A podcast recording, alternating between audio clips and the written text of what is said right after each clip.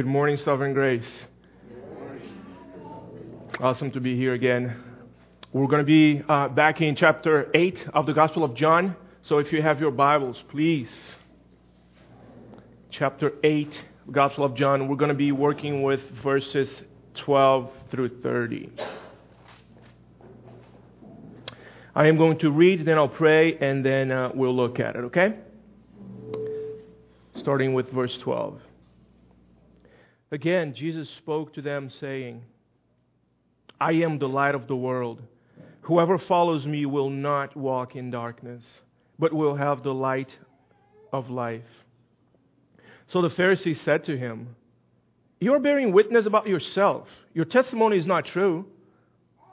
Jesus answered, Even if I do bear witness about myself, my testimony is true. For I know where I came from and where I'm going. But you, you do not know where I come from or where I am going. You judge according to, according to the flesh. I judge no one. Yet, even if I do judge, my judgment is true. For it is not I alone who judge, but I and the Father who sent me. In your law, it is written that the testimony of two men is true. I am the one who bears witness about myself, and the Father who sent me bears witness about me. They said to him, therefore, Where's your Father?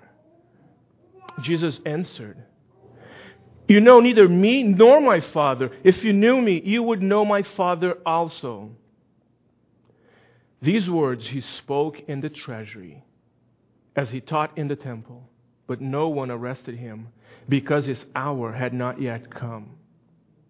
So he said to them again, I am going away, and you will seek me, and you will die in your sin. Where I am going, you cannot come. So, Jesus, so the Jews said, Will he kill himself? Since he says, Where I am going, you cannot come? He said to them, You are from below. I am from above. You are of this world. I am not of this world. I told you that you would die in your sins. For unless you believe that I am He, you will die in your sins. So they said to him, Who are you? Jesus said to them, Just what I have been telling you from the beginning. I have much to say about you and much to judge. But he who sent me is true, and I declare to the world what I have heard from him. They did not understand that he had been speaking to them about the Father. So Jesus said to them, When you have lifted up the Son of Man, then you will know that I am he, and that I do nothing on my own authority, but speak just as the Father taught me. And he who sent me is with me. He has not left me alone, for I always do the things that are pleasing to him. As he was saying these things, many believed in him. Let him who has ears hear the word of the Lord. Let's pray. Father, I thank you for your word, and I thank you for your testimony in us about your eternal, redeeming Savior, Son. Father, I pray that you would help my feeble attempt to convey the sacred truth of your holy scriptures. I pray that you would guard my mouth from error and that you would guard their hearts. Pray that this word will fall in fertile soil ready to receive the Word of God and bear fruit. And only you can cause that to come about. So come, come, Lord. Come and glorify yourself as your Word goes forth. It is in Jesus' beautiful, holy name that I pray. Amen. Amen.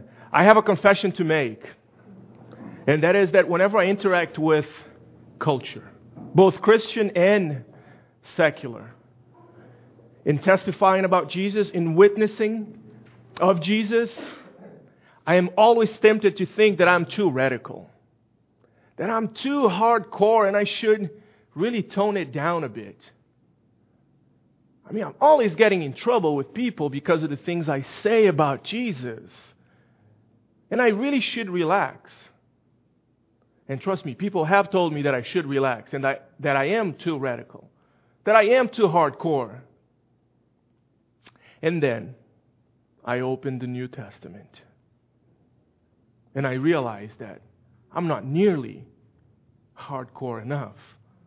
Not hardcore at all. I mean, what do you do with the words of Jesus?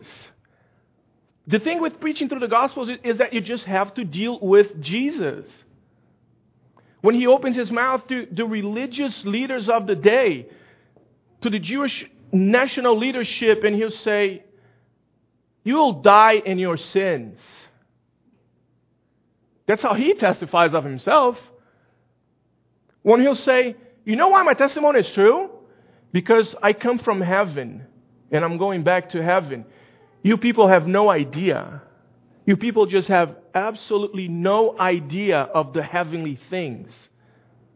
You're carnal, you're of the flesh, you're of this world. And yet, when we witness of Jesus, of Jesus, it's not necessarily how we go about it. Now, I'm not saying we should add offense to the offense of the gospel, but we should definitely keep the content of the gospel protected. There's a difference between being arrogant and being regarded as arrogant. As Christians, we are called to suffer injustice. And if there's one thing you can count on, no matter how nice and lovely you are, if you preach the gospel, you'll be misinterpreted, you'll be persecuted, you'll be deleted from, friend, from people's friend list on Facebook. You'll be ostracized and ridiculed. Things will happen. While you do not want to add offense to the gospel, you want to keep the offense of the gospel. That is how Jesus testifies about himself. That is how Jesus witnesses about himself. And that should be a model for us to witness about Jesus, to tell the world of the things we have come to believe, the things we have heard from the Father, the things that the Spirit testifies in our spirit, with our spirit, about the Son of God, who is the only one who can rescue people from their sins, who can save people from the holy, just wrath of God. This is what this message is about. About Jesus Christ the eternal Son of God and his testimony about himself. Let's look at his testimony. He had just said in verse 12 that he is the light of the world. The light of the world, as we saw in the last sermon, is an allusion to man's worst predicament, which is sin. Since Adam and Eve rebelled against God, and ate the fruit and wanted to be God and followed the old serpent. We all have been born in a state of spiritual darkness, and we cannot see or perceive or discern the things of God, the spiritual things, because they are not discerned by the flesh. They are discerned by the Spirit. We are born in alienation from God separated from God, unable to desire God or the things pertaining to his salvation. All of us, sons of Adam, are born with a problem, and that problem is called God. If you are His, He's everything to you. If you're not, He's the worst enemy you can have. And Jesus Christ, by saying He is the light of the world, He is claiming that He is the remedy, He is the rescue, He is the solution for the problem of spiritual darkness that in which we all are born. He is saying that He is the problem for spiritual blindness. Second letter of Saint, second letter of St. Paul to Corinthians, chapter 4, says that the God of this world has blinded the eyes of the unbelievers so that they could not see. Jesus Christ is the only one who can change that. That's what he's saying by saying he is the light of the world. He's claiming to be God. The Feast of the Tabernacles, part of it is that they would celebrate the provision and guidance of the Lord Himself when the Lord in the desert guided them through a pillar of fire, bringing them light. And Jesus takes that symbolism and makes it about Himself, as we saw last time. On the other hand, when He says, I am the light of the world, he who follows me will not walk in darkness. There will be a transformation of life. You were something. Now you have been transformed because you believe in the Son of God, because you believe in Jesus Christ. You will not walk in that darkness anymore. You will not bear the, the, the, the works of the flesh anymore. But you will have the light of life. Light always prevails against darkness.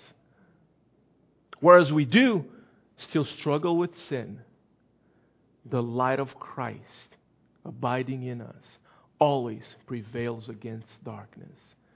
And He's faithful to keep us repenting again and again and not letting us go finally away from Him. So the Lord testifies about Himself, and they do not like it because it's a heavy testimony.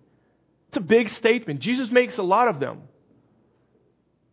And he, these guys, they don't like it. First thing they do is they appeal to the law. In Deuteronomy chapter 19, verse 15, the law will say that a single witness shall not suffice against a person for any crime or for any wrong in connection with any offense that he has committed. So, in a court of law, testimony of one person bringing a charge against someone, it's just not enough. They will not start a legal process if there's only one person bad mouthing somebody else. If this really happened, you've got to be able to produce another witness. That's in a court of law. This is not a court of law. This is not a court of law. They, they put themselves in a position where they think they're judging the Son of God, the eternal judge who has judgment in his hands. And they think they are judging the judge of all earth. That's just one small example of how crazy, how insane this blindness is. This spiritual situation in which all of us find ourselves apart from Jesus. That's absolutely crazy. It does not make any sense. It's ironic that they, they think they can judge the judge of all earth. But all the, they're saying is that if this is a court of law, they're putting themselves in a, in a position where they think they're judging uh, Christ. See that Jesus does not, he does not break the law. He does not say the law is wrong. But in verse 14, he goes on to say that his testimony is true. And here's the deal He gives us a reason for why his testimony is true. Let's take a look at verse 14. He'll say, It is because, or for, even if I do bear witness about myself, my testimony is true. Why, Jesus? Because, for I know where I came from and where I am going. But you do not know where I come from or where I am going. Jesus Christ has come to this earth from heavenly, eternal past, from heavenly eternity. He wasn't created. His testimony is true because of his divine origin. No one can testify of the Father but Jesus. Because Jesus has seen him. Jesus has lived throughout eternity past in perfect harmony with his Father, in perfect love and community and agreement and relationship with his Father. Jesus is talking about the heavenly things, the spiritual things that these people cannot discern because they are fleshly, they are carnal, they are of this world. And Jesus has just told them. You have no idea what I'm talking about? Because your mind is concerned with the things of this world. You do not know God. They don't have any knowledge of heavenly things. You see how it is possible to know Scripture and have Scripture memorized, be a teacher, and quote Scriptures backwards if you have to, and know the original languages, and be a really good exegete and be lost? Be completely lost and not know God? Unless Jesus Christ chooses to reveal the Father to you, you will die in your sins. And he will go on to say that. Now, they freely reject Jesus. There is no external coercion on them. They are doing what they desire to do. Their highest desire is to deny Jesus, to reject the very Son of God. Now, Jesus Christ goes on to set a couple of contrasts. Verse 15, let's go. He will say, You judge according to the flesh. So he first said, I come from heaven, I'm going back to heaven. You're not. Now he'll say, You judge according to the flesh. I judge no one. That is, I judge no one according to the flesh. For he'll just go ahead and say that he, he does judge. So what he's saying is, it's an elliptical phrase where he's saying, You judge according to the flesh, I judge no one this way. Because of the previous verse, because I come from heaven. I do not judge people carnally or fleshly or according to appearances. And uh, if you flip maybe one page back in chapter 7, verses, verse 24, he actually commends us to do the same. When he says, Do not judge by appearances, but judge with right judgment. So here, Jesus Christ is just executing what he has commanded people to do. A chapter before, a few verses before in this story. Jesus judges according to righteous standards, not according to the flesh. Why? Because he doesn't judge alone. It is not I alone who judge, but I and the Father who sent me. So Jesus once again states his perfect unity of mind with the Father. His equality with the Father. Now, this is somewhat of an encrypted way of talking. Because when we look, when we look at the scriptures, in light of the whole New Testament, in light of the whole story of the Bible, we can clearly perceive that he's talking about God the Father and that he's alluding to the Trinity. Now, if you put yourself in, in these people's shoes, it is a little encrypted. Who is, what are you talking about? The Father, the Father. Now, although in chapter 5, they do understand that when Jesus, when Jesus keeps saying that he is the Son of God. He is making himself equal with God, and they desire to kill him because he was making himself equal with God. Chapter 5, verse 18. Here, the evangelist will tell us that they did not understand. They had no clue of what Jesus was talking about. The Father, they'll even go ahead and ask, Where is your Father? So, Jesus, here, because of his harmony, unity of mind with the Father, unity of work with the Father, he judges things very differently than the flesh judges things. And he'll state that I'm one with the Father and I judge differently. You guys judge according to appearance. That's not how I judge. Therefore, my judgment is true. They don't believe it. They reject the Son of God. They reject His judgment. They reject His uh, witness about Himself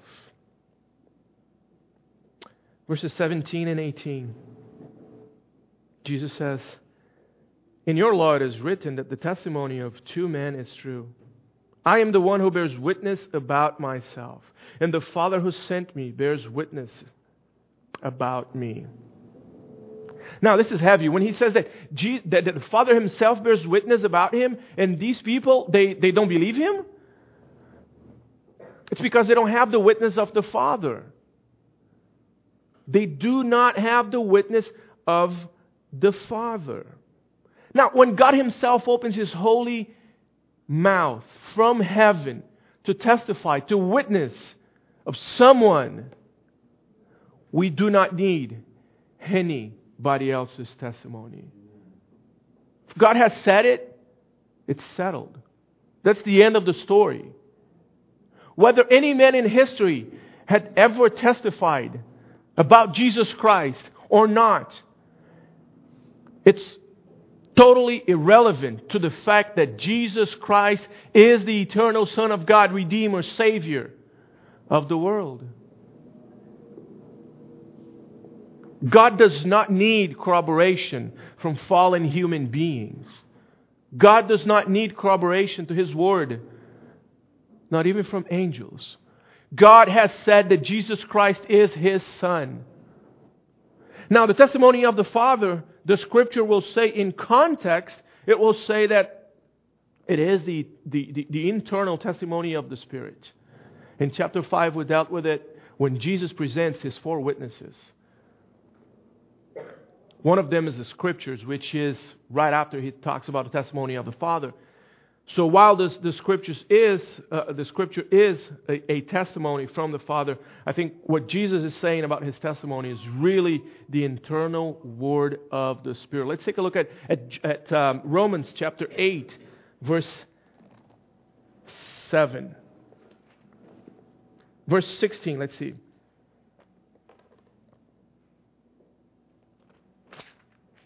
Verse sixteen.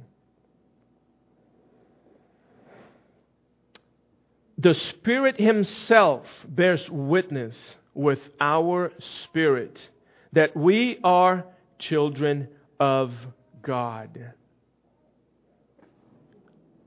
The Spirit Himself bears witness with our spirit that we are the children of God. Now, if you have your Bibles, let's go to 1 John chapter 5. 1 John chapter 5, verse 10. the Apostle John says this Whoever believes in the Son of God has the testimony where? In himself. Whoever believes in the Son of God has the testimony of God in himself. The internal testimony of God. You believe that He is the Son of God is because God Himself has borne witness to you, and now you can't help it. You can't help it but believe that Jesus Christ is the eternal Son of God, the one who left heaven in His glory and came to earth to live perfectly in our place, who gives us His righteousness and declares us who believe in Him not only not guilty, but positively righteous because of His righteousness in the courts of heaven and now we're free to worship Him. And you cannot help but to believe His testimony and to love Him. This is the testimony of the Father that believers carry, that believers have. Once you have that testimony, once you have that witness, it is not necessary for anybody else to come and testify about Christ anymore for your salvation. The testimony of the Father believers have in their hearts. Amen. All right, verse 19.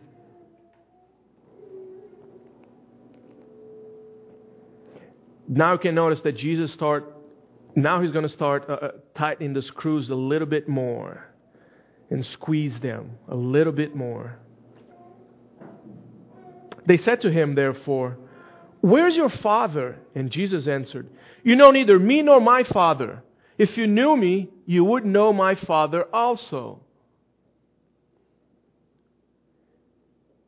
Jesus Christ has just told the Jewish national leadership, the religious leaders of the day, the PhDs of their day, who boasted about knowing God, who taught people saying that they knew God.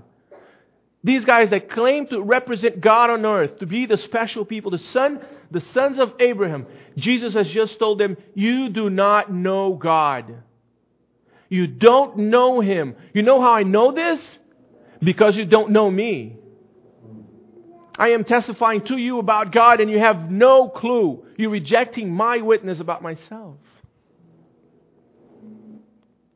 Therefore, I know that you don't know God. The greatest test of someone knowing God is if they love Jesus. There are millions, maybe billions of people on this earth claiming they know God. Right now, today, claiming that they know God, and they do not have the Son of God. The Epistle of John will say that if you do not have the Son, you do not have the Father. If you say that you know God and you do not love the Lord Jesus Christ, you have just made God Himself a liar because you reject His Son. I mean, hello? When Jesus was baptized, God said from heaven, This is my beloved Son in whom I am well pleased. Some people actually wrote it off as being a thunder. I mean, come on. It's a long phrase. Clouds don't talk. It's a pretty long phrase. You want to talk about spiritual darkness?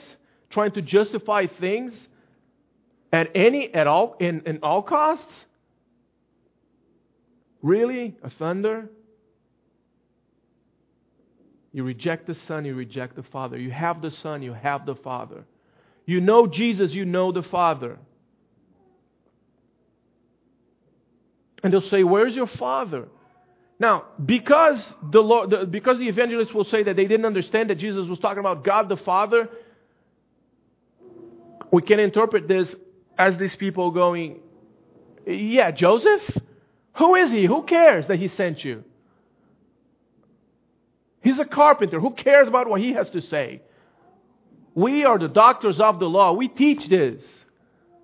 We have the Torah memorized. Your father knows nothing. Or are you talking about somebody else? Because he being your father is pretty debatable. Now, can you imagine rejecting the testimony of Christ? Suggesting he is an illegitimate child, rejecting the very Son of God, testifying about God, and in the process ridiculing him? Now, I urge you, whether there's any, any doubt in your heart, or whether you're witnessing to someone who you think is lost, I beg you, or I beg you to do this do not be quick to call the Son of God a liar. Do not be quick to judge the witness of Jesus to be false witness. When you do not believe that Jesus Christ has the power, the means, and has done it, has done everything needed to save you or somebody else. In essence, that is what you are doing. When you're witnessing to someone and they say that they are fine because they haven't killed someone, because they're a good, they're a good citizen, a good dad, or they recycle, that's, that's what, in essence, that's exactly what they're doing. They are rejecting the testimony of Christ, the testimony of the Father about His Son, and they're mocking God. Do not be quick. I know there is something called the dark night of the soul, but I plead with you. Do not be quick to judge the Son of God a liar, to judge the Son of God to be to bear false witness. These people claim to know God, and they They can't recognize God when God is sitting in front of them, telling them who He is. And they cannot recognize His voice or His talk. That's, that's ironic. Now, when Jesus says these things, you know, namely, you're not saved, you don't know God, that upsets people. This was tremendously frustrating to him, to them, because the next verse we see that they didn't kill Jesus because his hour had not come yet in verse 20. Now they have they this this killing talk has started in verse 5. It never really stopped. You know, and it's just going to intensify. I mean, chapter 7 and 8 is filled with references to plots of of arresting and killing uh, Jesus. But God is sovereign. He's overseeing the whole thing. It's not time for Jesus to die yet. Why didn't he die? John has the answer because his hour has not come yet. And that's that. And that should be comfort for us that even when the world is crumbling around us, everything is happening in God's time. God has not lost control of things. He has not stopped being sovereign. He has not stopped orchestrating everything, every event in human history. No matter how feeble your faith might feel, no matter how dark it may seem, God is in control. That is just not a, a phrase we slap on mugs. That is a reality in the life of the believer. You can trust a future you don't know to a God you do know. Amen. You can be confident that God will never leave you nor forsake you, for that is the testimony that He bears. That is what He has said. He has given His own Son. He has not spared His own Son. And he, ju- he justifies the wicked. He justifies sinner through, sinners through his Son. And we have the audacity of thinking or doubting that he cannot get us through next fr- uh, Friday.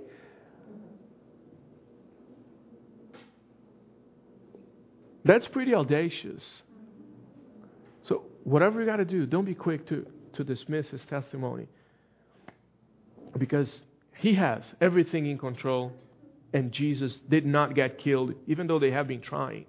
Jesus did, did not get killed because his time had not arrived yet. Now, at this point, verse 21 and on, Jesus, the, the statements that Jesus is going to make, they kind of mirror what he already has said He's just going to say it in, in, a different way. But now he starts being a lot more clear and a lot more direct. He will say, You will die in your sin. It doesn't get any clearer than that. Now, in your own personal evangelism, in your own personal witness of Christ, when was the last time you said to somebody, Listen, this is serious. You will die in your sin if you do not believe what I am telling you? Now, you will be regarded as a jerk, and hopefully it's unjustly. The gospel will offend people because the gospel puts us naked in front of God. There is no hypocrisy, there is no cover ups, there is no possessions, there is no social status, position. There's nothing. There's just a sinner stripped away of everything he counts worthy. And now the sinner has to give an account to God of everything he does and feels and thinks and approves. And the gospel of Christ puts us in a position where we believe the redeeming power of Jesus Christ, or we are condemned by the law of God. We are condemned because condemned before the just judge forever. And there is no talking my way out of it through my cleverness or anything else. Like I said, position, status, hierarchy. You will die in your sin. And if you bear in mind who Jesus is talking to, it's a loud statement. I bet it was extremely frustrating to them. Now, in their minds, they don't even have they don't even have a they don't even have a category for taking anything Jesus is saying seriously. They have no idea whatsoever. And that is the same with our testimony. When we are preaching to people, when we are witnessing to people. We talked a little bit about this on, on Wednesday at, at home group. That when you are witnessing to lost people, when you are telling people the good news of the gospel, you have to bear in mind that there is already a war between them and God. There is already hostility between them and God. And that is not your fault. But you might have to take a bullet. Because it is war. James will say in chapter 4 of his letter, he'll say, Do you not know that the friendship with the world is enmity with God? Therefore, whoever wishes to be a friend of the world makes himself an enemy of God. In a state of spiritual darkness and blindness, we live in enmity with God. Romans 8 7 says, For the mind that is set on the flesh is hostile to God. Then it goes on to say that, for it does not submit to the law of God. Actually, it cannot submit to the law of God. There is already a war, and if, if you are presenting the peace terms, the terms of peace that the king has offered, which is believe in the Son. If you want to come from darkness to light, if you want to come from death to life, from damnation to salvation, from hell to heaven, you have to believe my Son. Believe in the Lord Jesus Christ. You will be misinterpreted. You will be accused. You will be attacked. And that's fine. The Christian is called to suffer. Know that. And let that crush the fear of man. Every ounce of it in your heart. Every ounce of the fear of man has to be crushed by this truth. Hey, it's already going to happen. What's the choice? You're going to butcher the gospel? It's going to smooth out the edges so it doesn't sting people?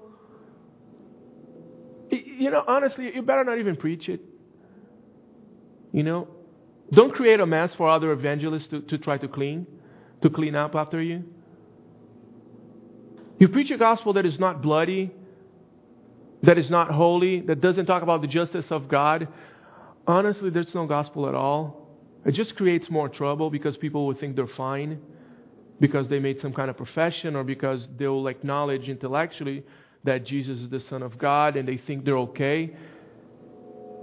And it's really hard to convince them that they're not because someone assured them that they're fine, even though they don't obey the law of God, they don't love Jesus, they show no signs of anything in their lives, of any spiritual discernment at all.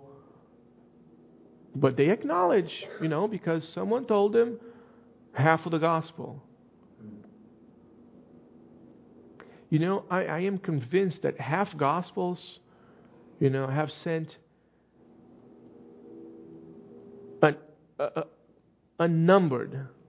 uh, amount of people to condemnation because they had no idea they have been they had been told that they were fine with God. So if it is to butcher the gospel, better not preach it at all. It just creates more trouble. It's not loving at all. It's vicious to people. And if you have to sacrifice relationships because you're honest with someone, because you lovingly present, as an ambassador, present the truth of the gospel, that, that relationship may have to be sacrificed. You, you will lose family, friends. Can you imagine? Mom, dad, unless you believe this, you will die in your sin. I get it. It's, it, it's difficult. And you might end up being the black sheep of the family. It's okay. It's okay. Your Father in heaven loves you. In your Father in heaven, you can find fulfillment that no other relationship on earth can give you. because He can be your father that you don't have. He can be the husband you don't have. He can be the comfort you don't have, the circumstances don't bring, don't bring. He can be everything to you.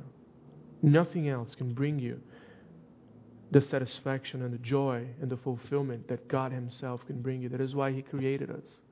Not only in this life, but for the life to come. Jesus Christ has promised that in Him there is abundance of life. He has come to give life abundantly.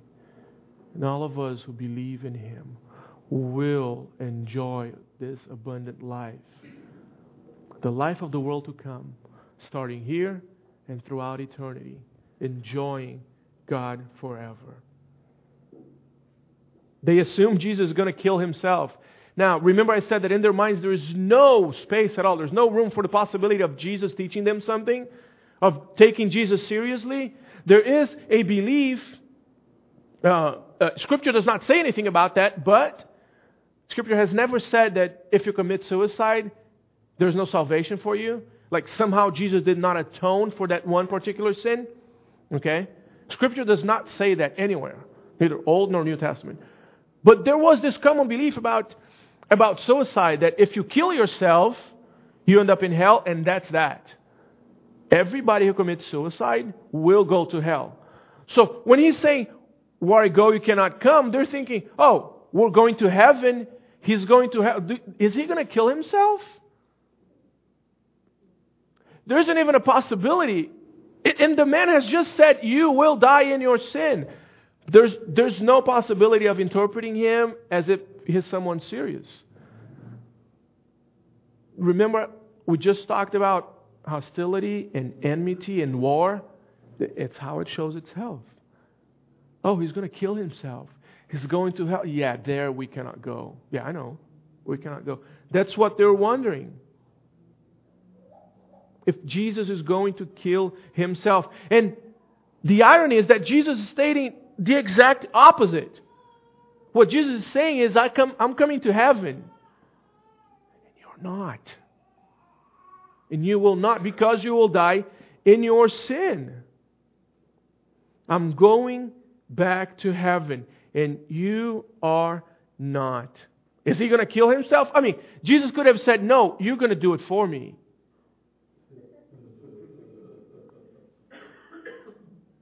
But he didn't. Didn't give them systematic theology. Straight out said, You're not saved. Has said it three times already in this text. You are not saved. You are not going to heaven. I don't care about your genealogy. I don't care if you can quote the, the, the, the, Torah backwards. I don't care if you have it all memorized or if you keep the Sabbath. You do not know God. You are not saved. You are not coming to heaven. You will die in your sin. But, great word in the Bible. Great word in the Bible that whenever horrible news come, the gospel is always good news. The gospel is the good news. Because of the bad news, the gospel news, the good news are so great. That, that is why they're good. Without the bad news, the good news are no news at all. If you don't present the law of God and sin and depravity and enmity with God, if you don't present the condemnation that the law brings, and you say Jesus loves you, people's response is always positive. They're like, that's great. I love me. Jesus loves me. We all love me. That's awesome. Right?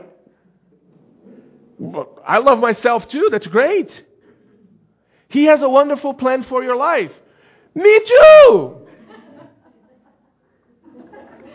I mean, who, who doesn't want that? I have a great plan for my life. Everybody wants that. Now, it is, the conversation might take a slightly different direction if you say, you will die in your sin, you're not going to heaven. That might go a different way. But because that is true, the good news of verses 23 and 24 unless you believe, you will die in your sin. But if you believe, you, you, don't. Let's read it. If you believe, you won't go. He said to them, You are from below, I am from above. You are of this world. I am not of this world. I told you that you would die in your sins. Good news now. For unless you believe that I am He, you will die in your sins. He who, Jesus, who are you? And we can say a lot of things, but Jesus has been saying, He'll say, Now, who am I? What I've been telling you since the beginning. Chapter 3, talking to Nicodemus, He's the Son of Man who will be lifted up. And all who look at Him will be saved. It's an allusion to the Old Testament. He will be lifted up to save his people. All those who believe in him will be saved. In chapter 4, he is the Messiah. Remember how he says to the, to the, the woman by the well? When she says the Messiah will come, and then all these theology stuff is going to be all sorted out. He says, He who's talking to you right now is He. Meaning, I am the Messiah. I have come. In chapter 5, he is the life giving Son of God. He's the author of life. Chapter 6 is the bread of life. Chapter 7, he is the one who gives you rivers of living water. If you believe in him, out of your heart will flow rivers of living water. This is what he has been preaching since the beginning. This has been the testimony of Jesus about himself. So, unless you believe this, you will die in your sins. Now, towards the end, last four verses of our, of our text, Jesus says, You know what, guys? There's a lot that I can talk about you guys. There's a lot I can say, trust me. There's a lot I can judge. But you know what the deal is? The fact is that you do not know God. You have been hiding behind your religion. And you think you have God owing you something. You think you have put God in your debt because you're such a good boy, because you obey the law, because you tithe and you lift your hands up in the square and, and for men to see you and you receive the praise of one another. But God is not being fooled by it. And I hope you see the parallel of us, church people who claim to know God, who are very susceptible to, to do this too to claim to know God, not knowing God at all, trusting that we have scripture memorized. I have been going to church since I was born. Unless you believe in the Son of God, no matter how much knowledge you have, head knowledge you have, you will die in your sins need the Son of God to save you. You need to believe in Jesus Christ. There's all kinds of people who can memorize Scripture. You're not saved by anything you do. Jesus Christ has done. Jesus Christ has done it all. And he will not be he will not be robbed of his glory of being the only one, the only mediator between God and man the man Christ Jesus, he will not be robbed of the glory of being the only Redeemer. Just will not. And Jesus Christ doesn't go in detail about all of their sins, for probably would take whole eternity to talk about their sins, but Jesus just testifies about himself, of who he is, and unless they believe in him, they will perish. On verse 28, Jesus makes a terrifying prediction. And I would love for you to never forget this. Jesus says that you will look for me. Let's just read it. When you have lifted up the Son of Man, that, that is a reference to the Old Testament in the desert when, when the serpent was lifted up and everybody who looked at the serpent would not die. Uh, that Jesus uses in, in chapter 3 in his talk with Nicodemus. So when you have lifted up the Son of Man, which is an allusion to him being lifted up on the cross, being killed by sinful man. Another way to read this is when you have killed me, Then you will know that I am He, and that I do nothing on my own authority, but speak just as the Father taught me. Is that going to be too late? That after killing Jesus, they will have the realization that they have killed the very Son of God. Now, I wonder if they're going to seek repentance, but there will be no place found for it in their hearts. These people will kill the Son of God. Jesus is predicting what they're going to do to him. And he's saying, You will know. You will know that I am He. I cannot help but remember Lazarus, Lazarus and the rich man when Lazarus dies and he goes to heaven. And the rich man dies, and then he finds out that everything was true. That's when he finally realized that everything was true. And that was too late. That was way too late. Every person who rejects the testimony of Christ will in the future find out that it is true. I pray to God that you will not come to find that out too late when it's too late. Do whatever you have to do. Make sure, make sure that you make your calling and election sure so that you won't have to, in despair, find out when it's too late. When you claim, Father Abraham, please. And the answer will be a resounding no. Everyone will know. That's, that's terrifying. Hopefully, all of us and those who come across our, our path will find out before they're on the other side of eternity.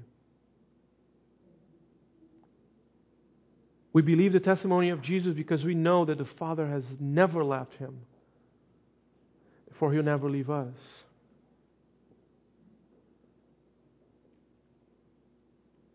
Please don't be part of those who believed when it was too late already. But, verse 30, verse 30, join them join those who, as Jesus was teaching them all these things, many believed in him. As he was saying these things, many believed in him. Know that as I stand here and tell you these things about the Son of God, know that it's not me but He. It is Jesus Christ. It is the Father testifying. It is Jesus Christ sending His word forth that He is the only one who can solve the problem of sin, who can solve man's worst, deepest predicament. It is the Son of God. Believe in Him. Amen? All right. Glory to God. I'm going to pray and then let's sing and worship God. Father, I thank you for your word. Thank you for the gospel of Jesus Christ. Thank you for sending your Son, the light of the world, and that we who believe in him will not walk in darkness anymore. Not because of anything we have done, but because you, Lord Jesus, have decided to reveal the Father to us.